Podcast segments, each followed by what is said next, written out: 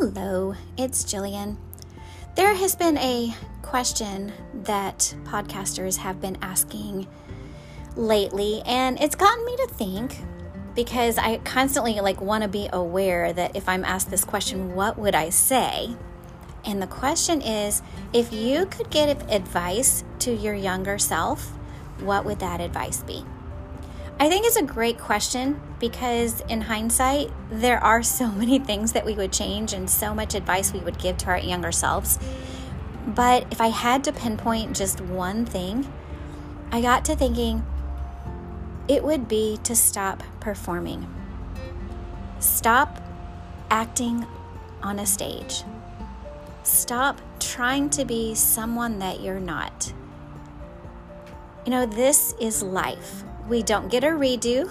We don't get to, we don't have an understudy. this is it. You know, and I get to thinking, we don't have to keep auditioning for parts that we already have, that we've already been cast for.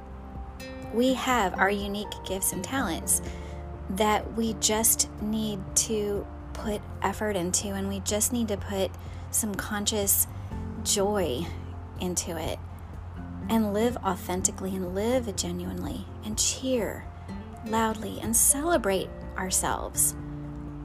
And there is nothing like that feeling of being just you.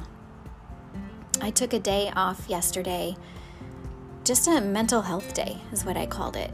And I just lived my best life yesterday. Um, I took the dog for a walk and I went shopping and I spent time with my mom and worked out. We just had a great day. And I, I just thought, this is what life is no performing, no acting, right? I'm in my second act of life. And I really have been thinking that first act of life, yeah, I mean, it was good and all. But this second one, I really just want to tune into who I am.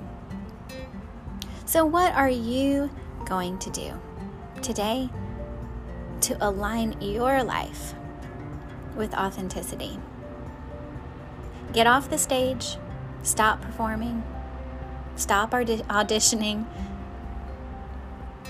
and find your path with joy, imparted joy.